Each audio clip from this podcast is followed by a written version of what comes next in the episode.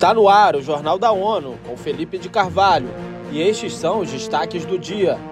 ONU fala de direito humanitário internacional pisoteado no Sudão. Brasil quer priorizar investimentos em inovação contra a tuberculose.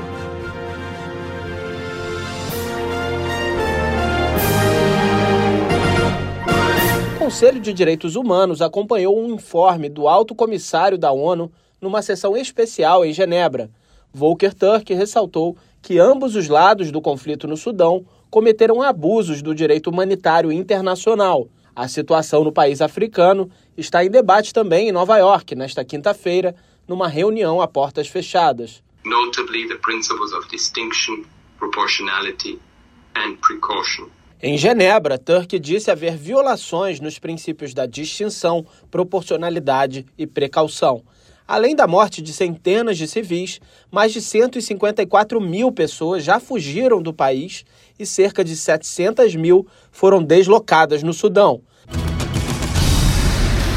Foi realizada na segunda-feira, na sede das Nações Unidas, em Nova York, a audiência preparatória para a segunda reunião de alto nível das Nações Unidas sobre tuberculose, marcada para 22 de setembro.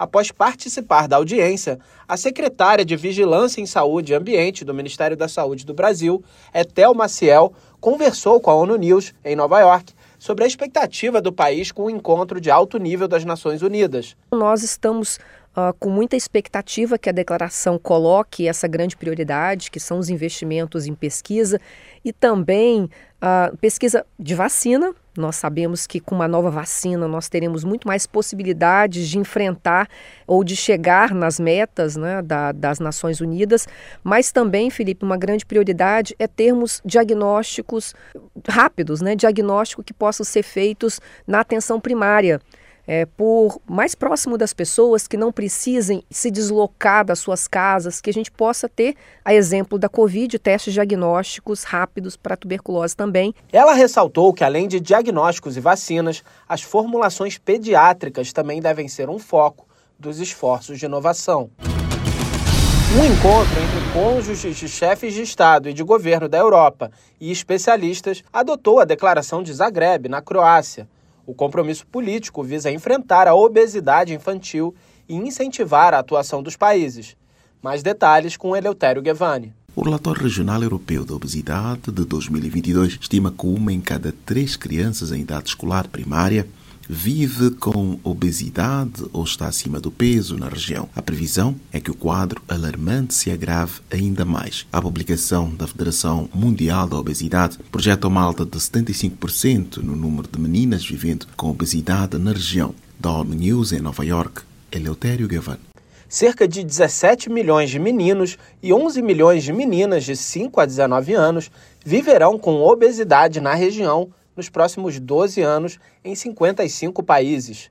Em todas as faixas etárias, o custo do sobrepeso e da obesidade supera 800 bilhões anuais.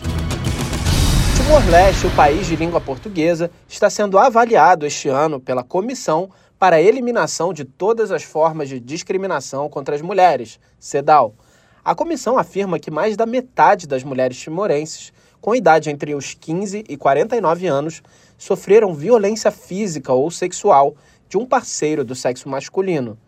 Numa entrevista ao ONU News de Lisboa, em Portugal, sobre sua missão ao país europeu, a representante do Fundo de Populações das Nações Unidas em Timor-Leste, Pressia Arifin Cabo, comentou sobre a urgência da criação de um sistema de apoio às vítimas no Timor. Uma mensagem muito importante de UNFPA as mulheres e as nenas têm que ter opções,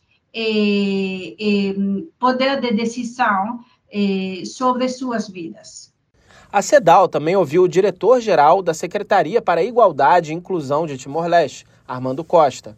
Ele reconhece que a violência contra as mulheres é um dos principais desafios enfrentados pelo país e garante que o governo está empenhado em eliminá-lo.